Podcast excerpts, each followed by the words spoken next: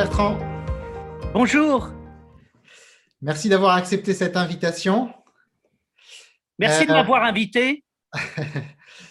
Je suis très heureux de vous avoir euh, ici. Je, alors, avant de commencer à vous poser directement les questions, donc les cinq fameuses questions, je vais commencer par vous présenter et puis euh, vous pourrez à l'issue de la présentation euh, modifier ou ajouter quelque chose que vous estimerez être euh, pertinent ou important.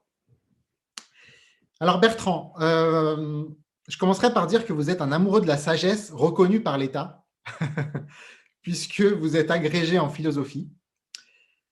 Vous aimez d'ailleurs particulièrement la sagesse grecque, qui est l'objet de votre dernier ouvrage, Le rêve perdu de la sagesse grecque, qu'on peut voir ici. Comme je viens de le montrer, vous êtes également auteur, je dirais même essayiste, et vous avez écrit plus d'une vingtaine d'ouvrages. J'en ai compté 25 à peu près. Euh, D'autre part, euh, vous vous inscrivez dans la tradition chrétienne orthodoxe et vous enseignez la théologie morale à l'Institut de théologie orthodoxe Saint-Serge à Paris. Par ailleurs, vous donnez de nombreuses conférences sur euh, divers sujets, la philosophie, la religion, la théologie morale, la bioéthique. Pour ceux que ça intéresse d'ailleurs, on peut visionner toutes vos conférences sur le site orthodoxie.com. Je mettrai le lien en- dans la description. Et pour finir, je dirais simplement que vous êtes un amoureux de la vie et de sa source. C'est ineffable qu'on va essayer humblement d'approcher au cours de cet entretien.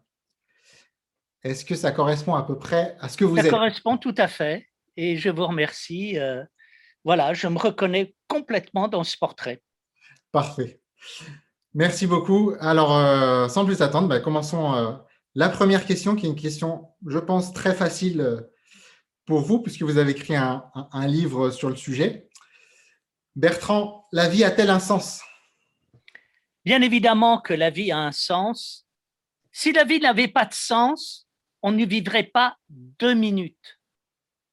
Nous vivons parce que nous savons qu'il n'est pas inutile de vivre. Nous vivons parce que nous savons qu'il y a quelque chose de plus fort que la mort et que nous n'allons pas nous engloutir dans le néant. Nous savons, nous vivons parce que nous savons que nous venons de loin, que nous sommes porteurs de quelque chose et que nous allons non pas nous écrouler dans le néant, mais aller devant quelque chose de plus vaste encore. Alors vous me direz, euh, il y a des gens qui se suicident, il y a des gens qui n'y croient pas. Réponse, les gens qui se suicident ne se, suicident pas parce qu'ils veulent mourir, les gens qui se suicident se suicident parce qu'ils veulent vivre. Et que ça se traduit à travers le paradoxe suivant euh, de- du suicide. Ils se suicident pour ne pas souffrir, mais non pas pour mourir. Et d'autre part, même les personnes qui pensent que tout va vers le néant, il n'empêche qu'ils vivent et qu'ils aiment vivre et qu'il y a quelque chose dans la vie qui est mystérieux et qui est euh, la puissance même de la vie. Alors là, ça entraîne quelque chose de supplémentaire. Qu'est-ce que j'appellerais le sens de la vie?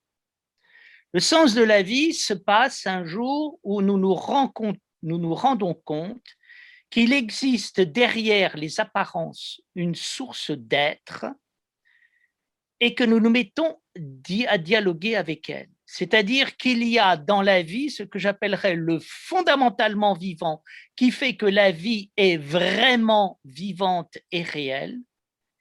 Et il se passe toujours dans la vie de quelqu'un un moment où on se rend compte que là se trouve la réalité.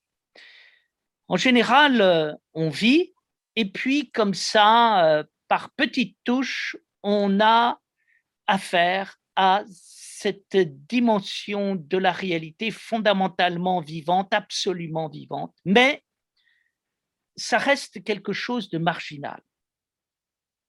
Jusqu'au moment où une mutation s'opère et nous nous rendons compte que ça n'est plus du tout marginal, que c'est fondamental.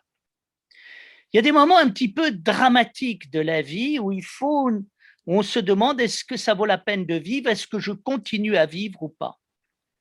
eh bien, c'est la relation avec ce fondamentalement vivant, cet absolument vivant, qui fait qu'on trouve des ressources pour pouvoir vivre malgré le doute, voire malgré la lassitude ou le désespoir. Et donc, euh, il y a cet euh, extraordinaire euh, dialogue avec l'être. Descartes l'a très bien formulé sur un plan laïque lorsque il s'interroge sur le fait de savoir s'il y a quelque chose et non pas rien. Il s'aperçoit qu'il y a deux choses qui existent, peut-être trois même. La première, c'est lui. Pour dire qu'il n'y a rien, il faut que lui, Descartes, existe. Deuxièmement, il y a quelque chose qui lui permet de penser et qui l'incite à penser. Puis il y a ce dialogue entre lui et la conscience fondamentale. Bien, je crois que Descartes dit très bien, d'ailleurs dans un monde sur un mode laïque, quelque chose qui est euh, le fondement du sens de la vie.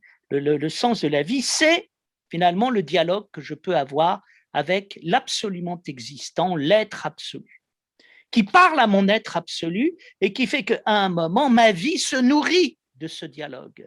Attention, la question du sens de la vie ne se limite pas simplement avec le fait de savoir est-ce que l'univers poursuit un but et un projet ou ne poursuit pas de but et de projet. Ça fait partie, oui.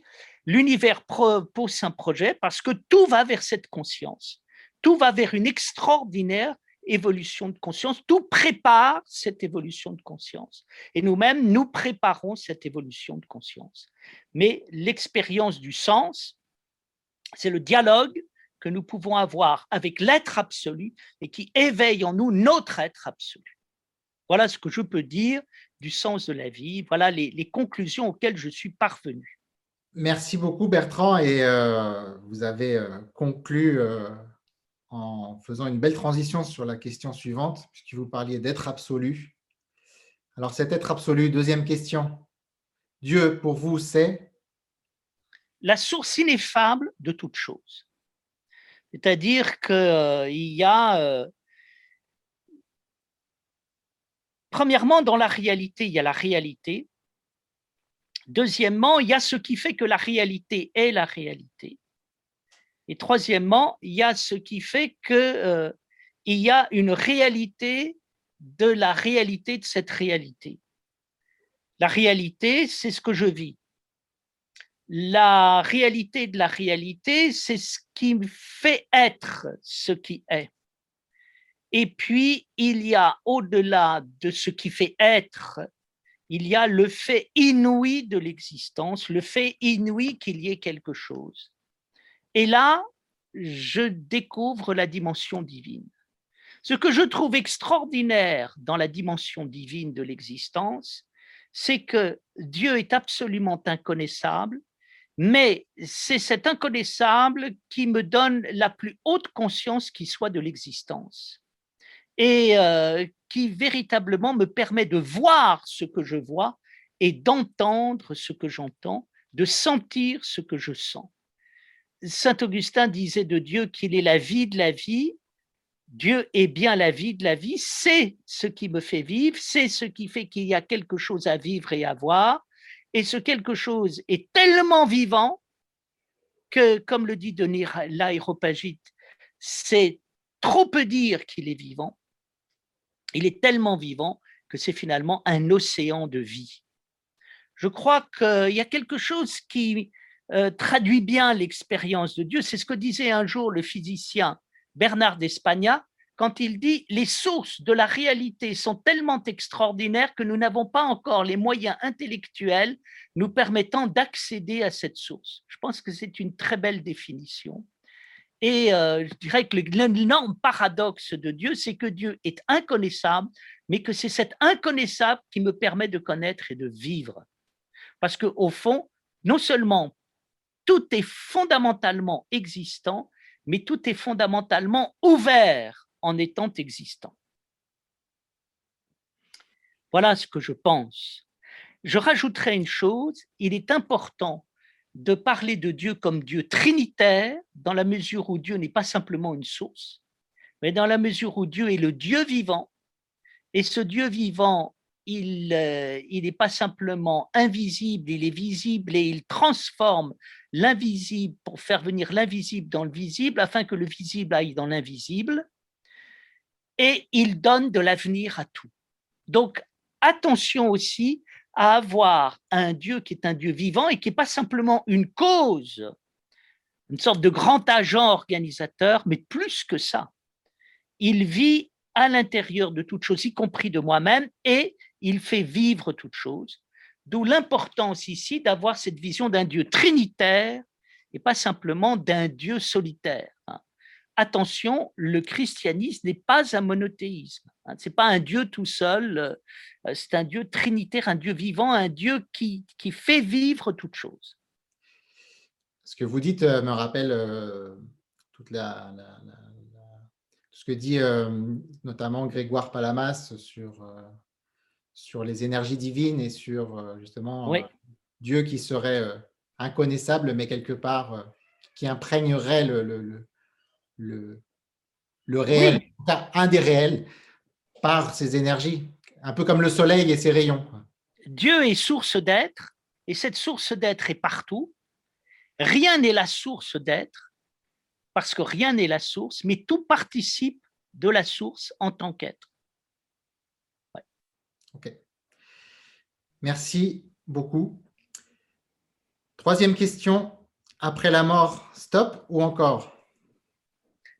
Après la mort, bien évidemment, une vie dont nous n'avons pas imagination.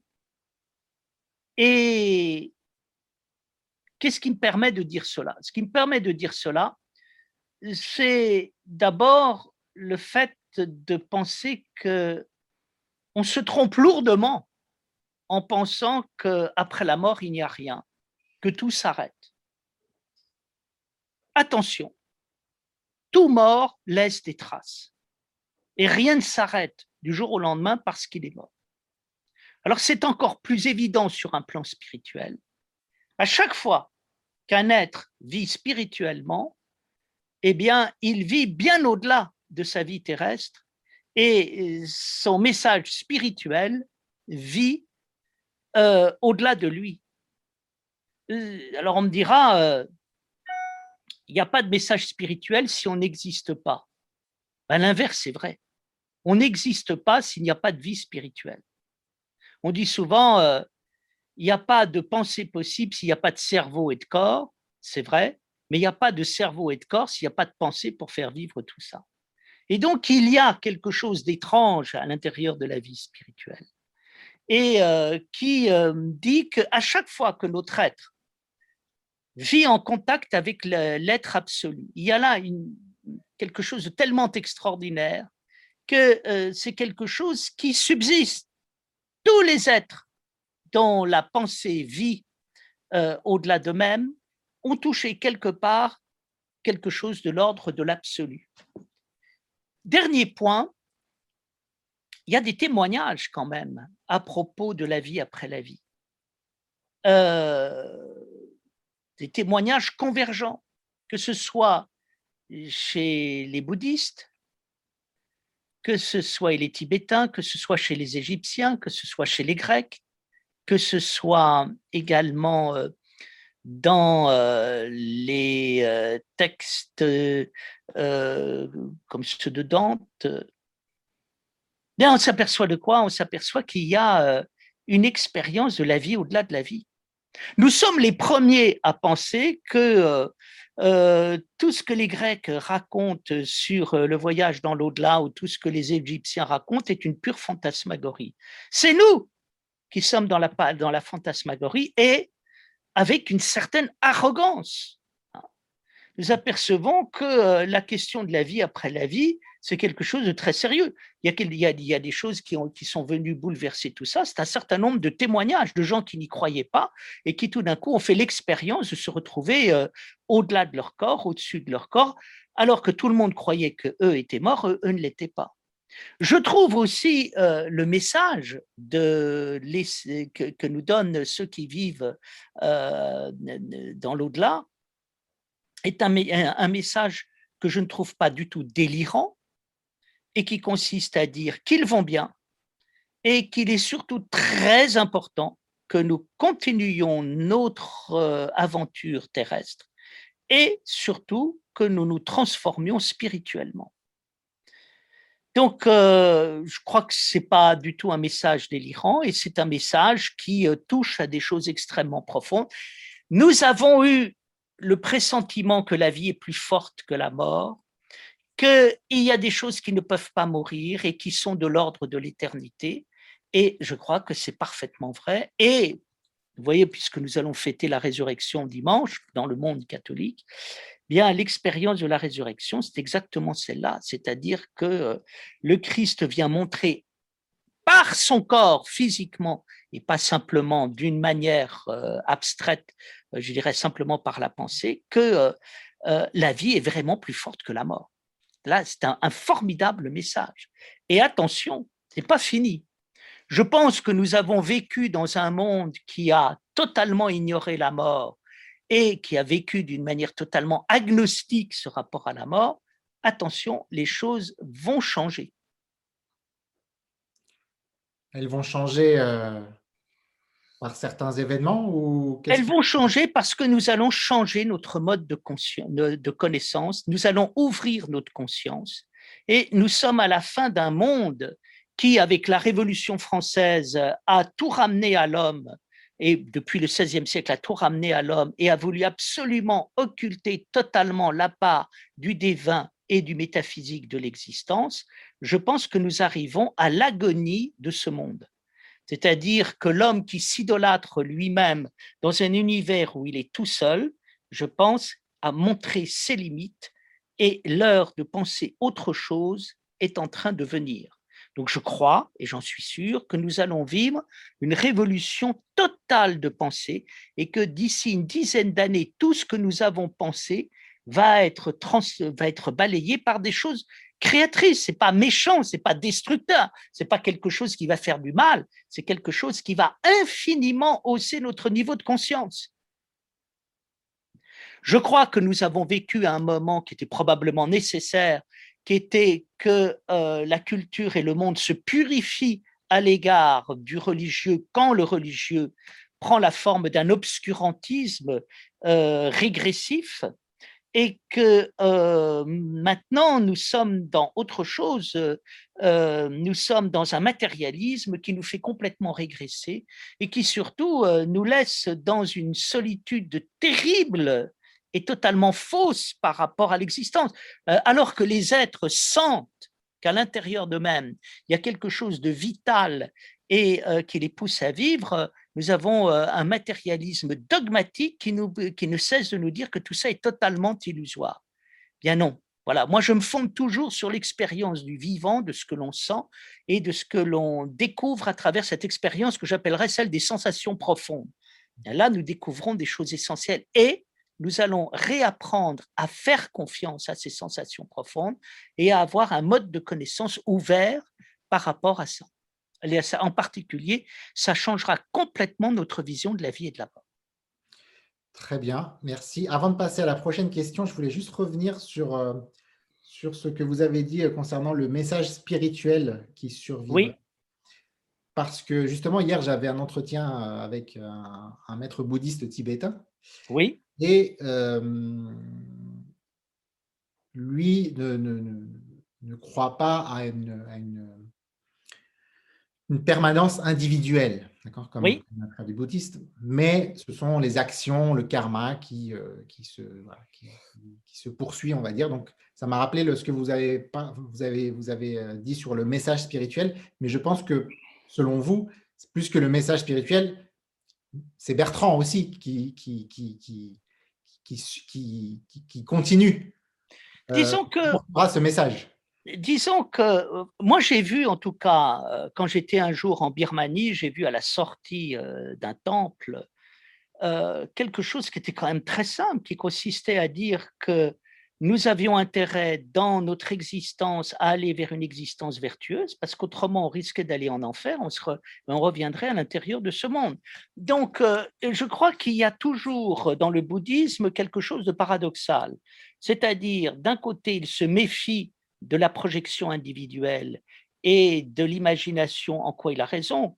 Ne croyons pas que euh, ce que nous sommes s'identifie complètement à euh, ce que nous vivons dans ce monde, mais ne croyons, plus, nous, croyons pas non plus que ça n'est rien. C'est-à-dire que euh, si à un moment on n'était rien, le bouddhisme ne nous dirait pas essayer d'avoir une vie vertueuse pour éviter de revenir à l'intérieur de ce monde et de souffrir. Donc ça, c'est, ça fait partie de quelque chose qui est à régler. Est-ce que ça se réglera? Je n'en sais rien. Je crois que le problème n'est pas là. Euh, le, problème n'est pas savoir si mon petit moi, tel que je le connais, sera le même ou pas. Je crois que les choses se passent à un autre niveau. Euh, mais euh, ce qui me paraît important, c'est euh, quelque chose que Platon montre très bien dans la République, à savoir que le fondement de la morale est un fondement cosmique. C'est-à-dire que pourquoi est-ce que nous sommes moraux? Pas simplement pour des raisons qui sont des raisons liées à la société. Nous sommes moraux parce que euh, c'est quelque part euh, euh, toute une vision du monde qui est engagée. Et Platon était comme les bouddhistes, il pensait qu'il faut faire attention, si on ne mène pas une vie vertueuse, on risque d'aller en enfer et de devoir revenir dans ce monde. Et donc, ce qui était intéressant, c'est dans, dans, cette vision des choses, c'est donner une portée ontologique et pas simplement subjective ou sociale à la morale. Très bien. Merci beaucoup. On passe à la quatrième question. La quatrième ou la troisième? Non, la quatrième déjà. Première, la vie a-t-elle un sens? Deuxième, Dieu pour vous, Oui. La vie après la mort. Quatrième, absolument. Quatrième, un personnage spirituel qui vous a marqué. Écoutez, euh, les personnages spirituels qui m'ont marqué, alors, bien évidemment, je viens de terminer un livre sur le Christ et les évangiles. Mais là, on est au-delà, on n'est pas dans un ordre de personnages, on est dans les sources mêmes de toute vie spirituelle. Mais il y a quand même des choses, il y a deux êtres, deux, trois, deux, trois êtres qui m'ont fait réfléchir et méditer en profondeur. J'en citerai trois. Je dirais en Chine, c'est Lao Tzu, et en Occident, c'est Denis l'Aréopagite et Pascal. C'est-à-dire, euh, il y a des Qu'est-ce que j'aime dans ces sagesses? J'aime dans ces sagesses le paradoxe et le fait qu'à un moment, ils prennent à rebours tout ce que l'on peut penser et ils me fassent penser. Ce que je trouve très beau chez Lao c'est cette parole si tu veux grandir, diminue-toi. Ce que je trouve très beau, c'est Denis l'Aréopagite, c'est de dire celui qui pense avoir compris le Christ n'a strictement rien compris. Et ce que j'aime chez Pascal, c'est de dire notre pensée est plus vaste que l'univers. Elle va plus loin. Je pense que ces êtres ont vu la réalité spirituelle fondamentale et la nécessité pour aborder cette vie euh, spirituelle fondamentale, de dépasser la pensée banale. D'où le paradoxe.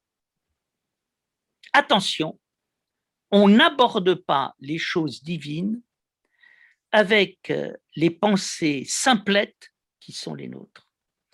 Et seul un retournement de la pensée permet d'accéder à ce niveau divin. Et donc, euh, ce que je trouve important, c'est que lorsque Lao Tzu nous dit attention, si tu veux te grandir, diminue-toi, ça veut dire attention, la grandeur te vient de quelque chose qui parfois est le contraire de la grandeur et que tu pourrais négliger. Attention, le Christ n'a rien à voir avec ce que tu penses et il vient parfois de quelque chose qui est totalement différent. Ah, et Pascal montre bien, attention, on n'imagine pas la profondeur de la pensée. Spinoza disait, nul ne sait ce que peut, euh, ce que peut le corps. On peut dire, nul ne sait ce que peut la pensée, nul ne sait ce que peut, l'être. Donc attention, la réalité est extraordinaire, elle va très loin et nul ne sait jusqu'où elle peut aller. et la manière dont elle peut advenir et se manifester à nous. Alors là, là, je trouve que euh, pour moi, ça me fait vivre. C'est-à-dire que les, les, ce n'est pas pour des raisons simplement extérieures ou remarquables euh, que les êtres me font vivre, mais quand je parle de ces êtres, ils sont, je vis avec eux, ils me font penser en permanence. Et ils m'obligent à être humble, attentif, simple, travailler. Vous voyez, j'aime bien l'idée, il faut être humble, il faut travailler, il faut être simple. Et surtout, attention, préparez-vous, les choses sont très, très, très extraordinaires et très surprenantes. Et ça vous met dans une belle dynamique, du coup. Oui, ça me permet d'être vraiment présent à ce que je vis et de faire attention tous les jours. Et, ça donne beaucoup de joie. Attention, tu as encore rien vu. Attention, tout est en train de naître. Attention, tu n'as. Donc j'adore ça. Un beau message d'espoir, d'espérance. Ouais. Euh, merci beaucoup. Dernière question. Le livre ou est le film que vous recommanderiez à votre meilleur ami en perte de sens? Au-delà du vôtre sur la vie a un sens. Alors, je n'aurais pas euh, l'indélicatesse de proposer euh, mon livre. Il y a un moment, j'avais lu euh, le livre d'entretien entre Alphonse Gottman et, Karl Fried Durkheim. Et c'est une des rares fois dans ma vie où je me suis dit, attention, un livre comme ça, ça peut changer la vie de quelqu'un. Donc, euh, j'ai trouvé ce livre assez extraordinaire. Et en plus, j'ai connu Alphonse Gottman euh, personnellement. Mais Alphonse Guttmann, qui était un, qui était un chrétien également orthodoxe, orthodoxe inspiré de certaines sagesses orientales voilà, Voilà, donc euh, Alphonse et Rachel, je les ai connus tous les deux. pour moi, Alphonse est toujours vivant dans la présence de mon cœur, et Rachel aussi. Mais là, il y avait quelque chose où tout d'un coup, euh, on commençait à bien parler des choses qui permettent à une vie de se construire. Donc ça, ça, ça, ça m'a vraiment frappé. Voilà. Et euh, bon, euh, c'est vrai que est-ce qu'il y a des films, est-ce qu'il y a des films qui m'ont permis d'accéder à ça? Il y, a, il y a beaucoup de choses qui m'ont permis euh, d'accéder à ça, mais il y a voilà, des, des, films comme des films de Tarkovsky, Andrei Roublov, c'est quelque chose d'important.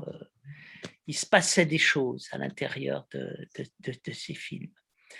Euh, dans, beaucoup de films, il y a, beaucoup de belles choses hein, dans le cinéma. Ils ont beaucoup, beaucoup travaillé sur le sens et, dit, beaucoup, beaucoup de choses. Je crois qu'à un moment, j'ai adoré le, cinéma japonais.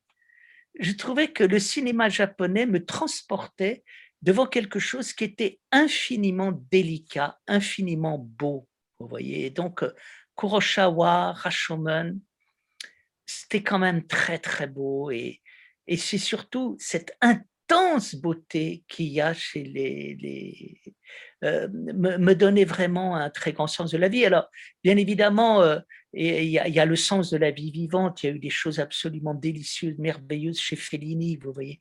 Mmh Mais il y, a, il y a des moments où des films méditatifs euh, et très beaux, vous voyez, comme les Japonais savent faire, ça m'a beaucoup frappé. L'autre jour, j'avais euh, Jean-Yves Leloup qui euh, justement conseillait un, film japonais qu'il faudrait voir. Le, le, jardin euh, que l'on dirait éternel, je crois. Quelque chose comme ça. Ouais. C'est un film japonais également qui, qui l'avait bien inspiré. Je pense qu'il y a des moments où plonger quelqu'un dans quelque chose de totalement paisible et beau redonne tout d'un coup une saveur à la vie. Et vous voyez, euh, au fond, euh, il y a des moments, on ne peut pas discuter intellectuellement, parce qu'en général, même les gens qui ne trouvent pas de sens à la vie sont beaucoup plus forts que ceux qui trouvent un sens. Hein. C'est C'est pas possible de convaincre quelqu'un que la vie a du sens, ça ne sert à rien. C'est comme ceux qui ne croient pas en Dieu ont beaucoup plus d'arguments pour montrer qu'ils n'en ont pas que de vouloir le démontrer. Vous voyez, donc euh, ça sert à rien. Et puis en général, euh, d'ailleurs, euh, les discussions sont impossibles parce que souvent elles sont pas honnêtes, elles sont toutes fondées sur des dérapages. On prend toujours un, élément de la vie quotidienne pour vous expliquer que Dieu ne peut pas exister. On ramène les religions à Dieu, les dieux aux, aux fanatiques. On vous ramène aux, aux situations affreuses de l'existence en disant mais comment peux-tu dire que l'existence est du santo Je vais pas rentrer là-dedans. Et, d'ailleurs, je me suis toujours cassé la figure, je me casserai toujours la figure. Donc finalement, maintenant, j'ai accepté mon échec. Ça va beaucoup mieux depuis que je sais que je ne convaincrai personne sur le sens de la vie, sur Dieu. Mais ce que je trouve extraordinaire, c'est que tout d'un coup, vous rentrez et vous éprouvez une paix immense.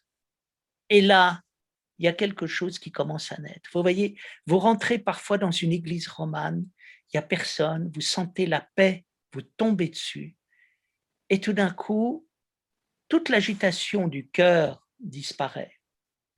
Vous êtes devant un paysage d'une extraordinaire beauté, finalement, ça parle de soi. Et puis, ce qui est très bien, parce que je vais vous dire, on est tellement agité, avant même de parler de Dieu, commençons à nous calmer, à nous apaiser, et ensuite on va peut-être parler de choses de Dieu. Et donc, euh, les choses vraiment spirituelles, c'est un peu, nous plonge dans un état de beauté, de simplicité, de lumière. Et les Japonais sont absolument extraordinaires. Alors oui, bien sûr, il y a, quelques films russes comme ça, magnifiques, euh, euh, qui ont le même sens de la beauté, mais, mais on pourrait dire partout, c'est-à-dire il y aurait des convergences, on trouverait des tas, des tas d'occasions euh, de, de trouver du spirituel de mille manières. Merci pour tout. Voilà, mon cher. J'espère que ça apportera un petit peu de. Alors, dites-moi les gens que vous avez interrogés, euh, simplement euh, Jean-Yves Leloup, un maître tibétain, euh, bouddhiste. Oui, à plusieurs personnes de, différentes, différents horizons. Ouais. je vous, si vous voulez, on en parle juste après. D'accord. Et je, je, vais juste dire au revoir à ceux qui nous écoutent. Très bien. Et j'arrête l'enregistrement. À très bientôt. Merci, Merci. Merci Bertrand. Merci.